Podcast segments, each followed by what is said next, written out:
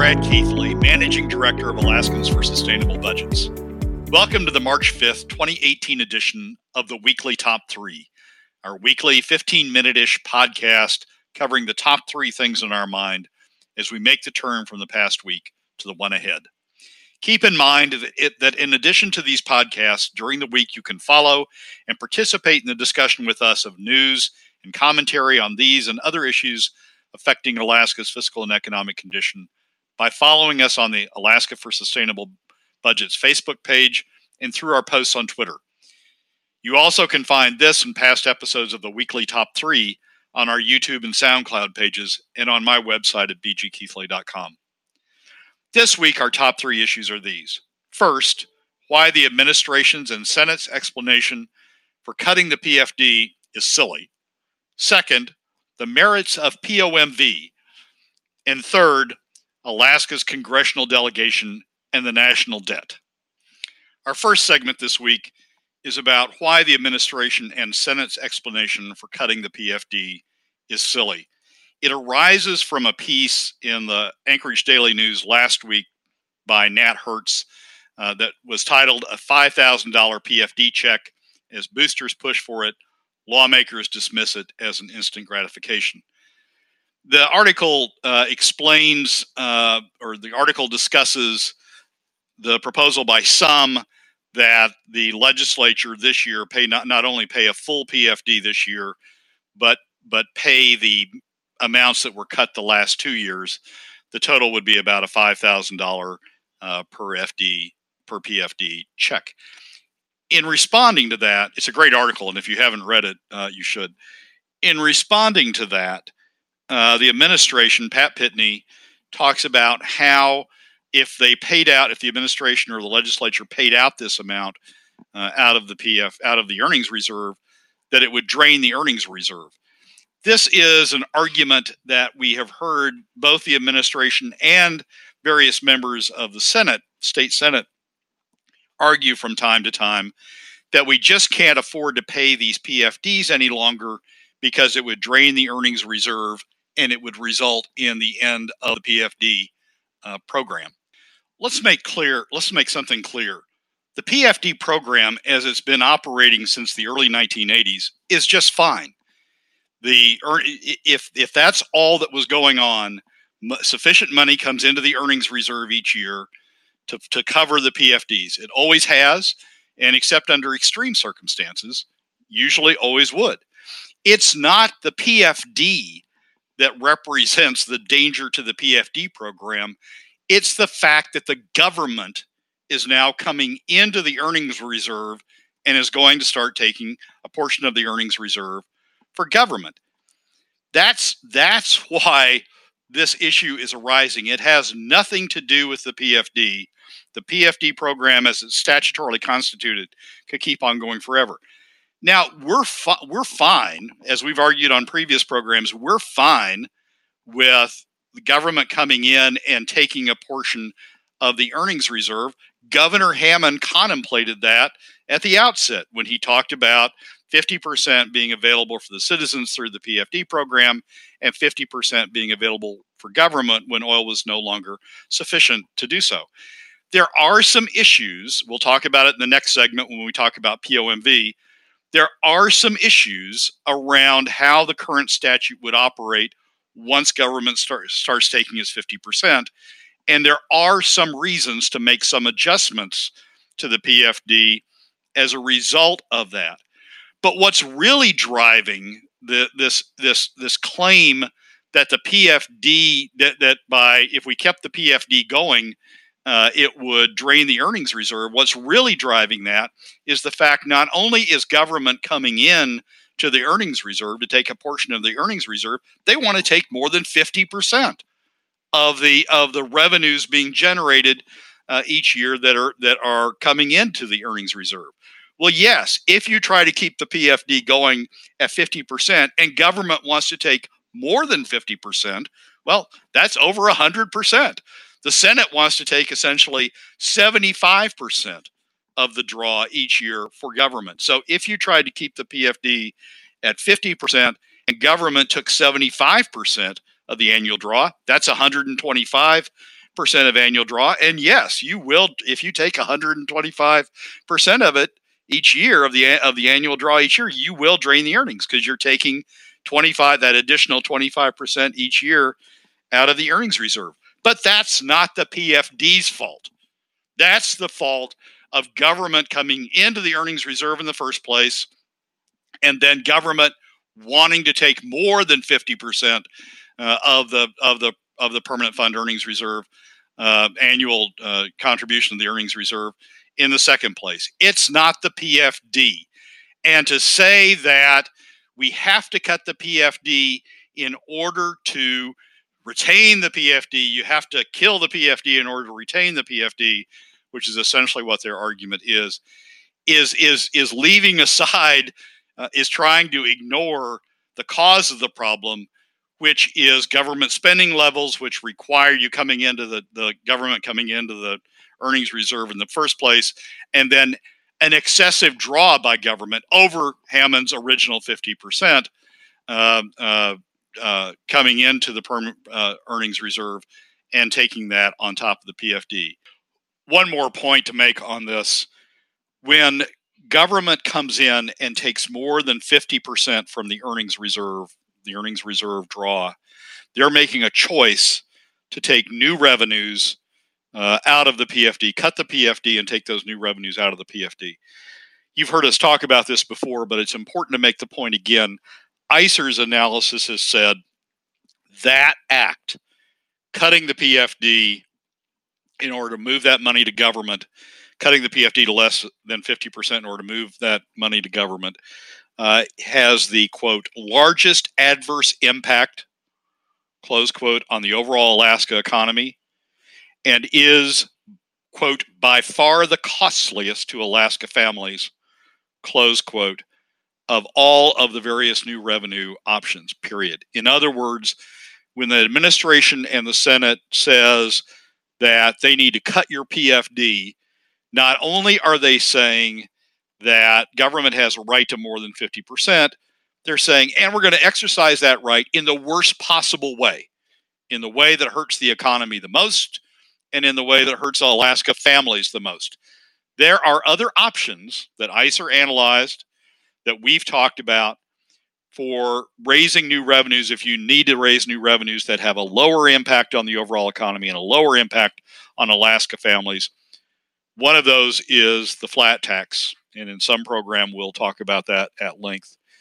But not only not only is this whole argument that the PFD you have to cut the PFD in order to save it. Not only is this whole argument bogus, but the rationale for making the argument in the first place, that is, cutting the PFD in order for government to take more money, is is exactly the wrong thing to do, especially in the midst of a recession.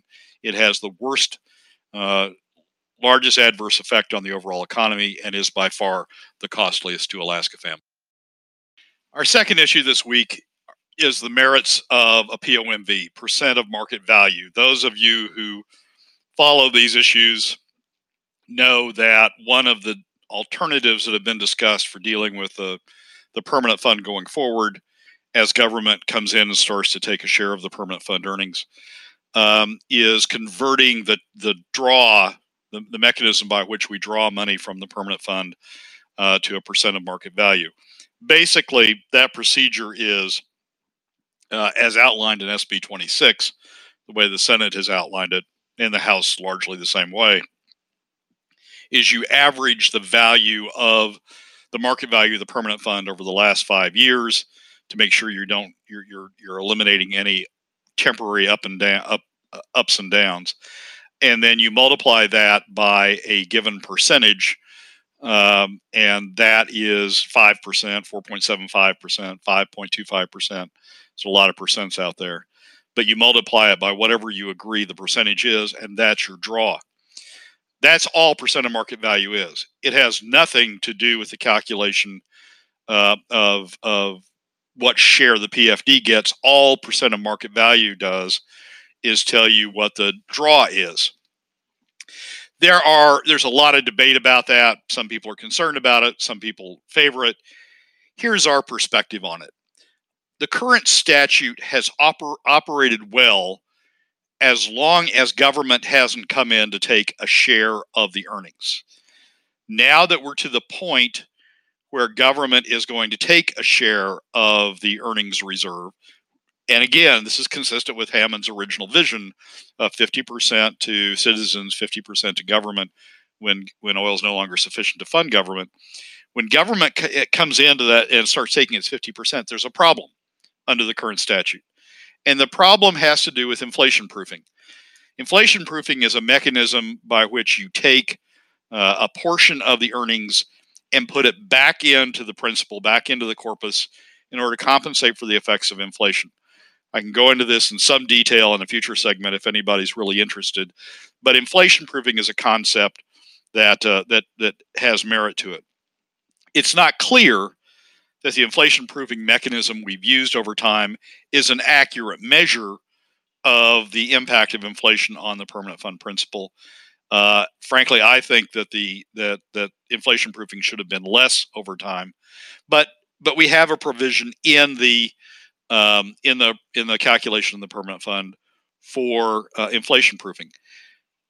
The statute provides that inflation proofing, which is roughly 25% of the earnings stream every year, uh, that inflation proofing come out of the government share, the other 50% uh, of the of the permanent fund earnings. And so when you look at the 50-50 split that Hammond talk about, talked about, uh, what's really been going on under the current statute is 50% of the earnings have been going to citizens. 25% has gone sort of to government by being retained in the earnings reserve and 25% has gone back into the to the permanent fund corpus back into the principal uh, for inflation proofing. That's been okay up until now as long as government doesn't need its 50% but when government starts coming into the earnings reserve and needs its 50% there isn't 50% there under the current statute. 25% of it is sort of looping in and going right back out uh, to the permanent fund principal. So gov- so if you kept the current statute in place the citizens would get 50% and government would only get 25% if we if we tried to apply what the current statute says. That's a problem. It's a problem uh, to government because they're not getting their full 50% and frankly that creates additional pressure because government doesn't get its full 50% that creates additional pressure for them either to take a part of the pfd or to have taxes to sort of fill in that gap the correct way to, to, to deal with that is to say, well, inflation proofing benefits both sides. It, it, grows the fund, grows earnings, and benefits both sides. So it ought to be taken equally out of the PFD portion, the citizens portion of the earnings, and equally out of the government's portion of the earnings. So that the remainder of the earnings after you take out inflation proofing, after you take out that 25% for inflation proofing would be split equally between the, the citizens in the form of the PFD and government. That that makes sure that government doesn't bear the entire cost, uh, and it makes sure that that the the earnings remaining after inflation proofing, which is really what we ought to be talking about, is split equally between inflation between the citizens uh, and government. Once you do that, once you look at that analysis, we've run that analysis once you look at the numbers on that, actually POMV turns out to be a better way of doing inflation proofing than trying to reconfigure the statute to accommodate that. What POMV does is give you a better measure of inflation, uh, frankly, than the inflation proofing mechanism that's in the statute currently has done. Uh, it it reduces the amount slightly uh, that's set aside for inflation. Uh, and so it increases the amount that's remaining after inflation proofing for both the citizens, the PFD share, and for uh, government share. So for that reason, we actually have have favored going to POMV uh, as a mechanism for determining what the draw is. But let me emphasize, POMV has nothing to do, should have nothing to do with what the split is between government and citizens once you determine what the draw is. All POMV does is say, here's your earnings stream, if you will, or here's your draw uh, from the, this is what we're going to take from the permanent fund each year 5%, 4.75%, 5.2%. Here's the draw we're going to take from the from the uh, earnings reserve to set aside for citizens and government. And it's an entirely different question that has nothing to do with POMV about what the share ought to be between government uh, and the citizens at that point. The Senate and the governor, frankly, and the House to some degree, have confused that. They've jumbled it all together. When they talk about POMV by saying, by, by essentially combining the effective POMV to reconfigure the draw to be after inflation proofing with them the split. So to them, when you hear the term POMV, they're essentially saying both that we ought to reconfigure to account for inflation proofing and cut the PFD from 50% of the earnings stream to, to 25%. That's the Senate's proposal. Uh, that's wrong. POMV only applies to the draw from the earnings, and the the it's an entirely separate issue about how that draw, once made, should be split between the citizens and government. Uh, the Senate's trying to essentially piggyback up, the Senate and the administration are essentially trying to piggyback up on what is a legitimate concern, how to deal with inflation proofing, a legitimate solution to that, POMV, and then piggyback up and sort of say, oh, and, and we also need to cut the PFD as part of that. Not necessary. Two entirely separate issues. And we'll talk about that more. Uh, we'll talk about that division more. Well, we've talked about it a lot. We'll talk about it more in the weeks ahead. Our final issue is a federal issue Alaska's congressional delegation and the national debt. While Alaskans for Sustainable Budgets has largely focused on state issues, uh, almost exclusively on state, state issues uh, for its first five years or so, increasingly over the past few months, we have turned our attention also to national issues as national fiscal issues have have taken the fore. Uh, and as some of you will have seen these past couple of weeks, uh, we authored an editorial that's appeared, among other places, in the Anchorage Daily News and in the Alaska Journal of Commerce that's focused on the national uh, debt issue. Here is uh, where we have gotten ourselves, where the nation has gotten ourselves with respect to national debt. Uh, the first part of the piece uh, speaks to testimony that the director of national, the president's director of national intelligence, uh, the head of the intelligence community, the community, the president's advisor on national intelligence, gave to Congress uh, uh, earlier uh, in February. Here's what he said, or here's what we have in the in the editorial. Earlier this month, in testimony before the U.S. Now Senate Intelligence Committee outlining the major national security threats facing the country, former Senator Dan Coats, currently President Trump's director of the national intelligence, said this the failure to address our long term fiscal situation has increased the national debt to over $20 trillion and growing. This situation is unsustainable, and these are Coats' words, represents a dire threat to our economic and national security. So, the director of national intelligence saying national debt, growth in national debt, represents a dire threat to our economic uh, and national security. Now, certainly, national debt grew during the Obama administration, particularly during the first term, as as the country was responding to the Great Recession. It also grew some during the second term, but it was at a much lower rate uh, of growth, uh, in part because of a law passed in 2011 uh, at Republican insistence, uh, limiting, p- putting statutory limits on on spending increases with the with the change in administrations and with the passage particularly of the tax act but also a budget act the budget reconciliation or the budget act uh, earlier this year that national debt has started to grow rapidly again. In fact in the in its most recent forecast the federal office of management and budget has predicted that federal debt will grow 8.7 trillion dollars uh, between the current year and uh, the end of 10 years from now. That's uh, on addition in addition to the 18 19 billion trillion dollars uh, that we already have uh, in existing debt we're going to be approaching 30 trillion dollars in national debt uh, by uh, by the end of a 10 year period. That's the, the, the reason for the expression of concern, uh, dire concern from uh, Director uh, uh, Coats. So as we focus on that, we're going to start turning to and, and paying increased attention to the steps that the Alaska delegation is paying uh, is taking in trying to uh, uh, bring this national debt under control, bring this national security issue, dire threat to national security, under control. One of the things that we started this past week was uh, was looking at uh, announcements by various members of the of the Alaska delegation of new spending. Senator Sullivan was sort of the first in the barrel on that. Announced uh, uh, some new spending dealing federal spending dealing with opioid the opioid crisis, an, an important issue. Uh, spending that no doubt has uh, significance and importance uh, to Alaska, but so does the national debt.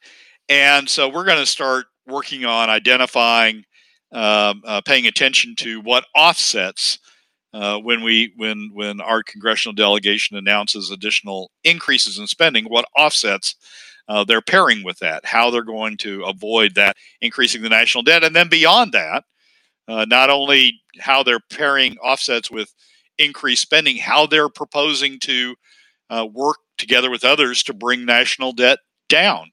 Coats's uh, Coats's advice and Coats's concern isn't just stopping where we are; it's bringing debt uh, back down to more manageable levels, and and we explain that further uh, in the op-ed piece if you want to dig into it. But as you see us in the coming year, in the coming weeks, months, uh, years, talking about national debt issues, uh, that's the genesis of it, and something that uh, that we'll be paying close attention to. Well, that's a wrap for another week's edition of the weekly top three from Alaskans for Sustainable Budgets. Thank you again for joining us this week. Remember that you can find past episodes on our YouTube and SoundCloud pages and keep track of us during the week on our Facebook and Twitter feeds. This has been Brad Keithley, Managing Director, Alaskans for Sustainable Budgets. We look forward to you joining us again next week on the Weekly Top 3.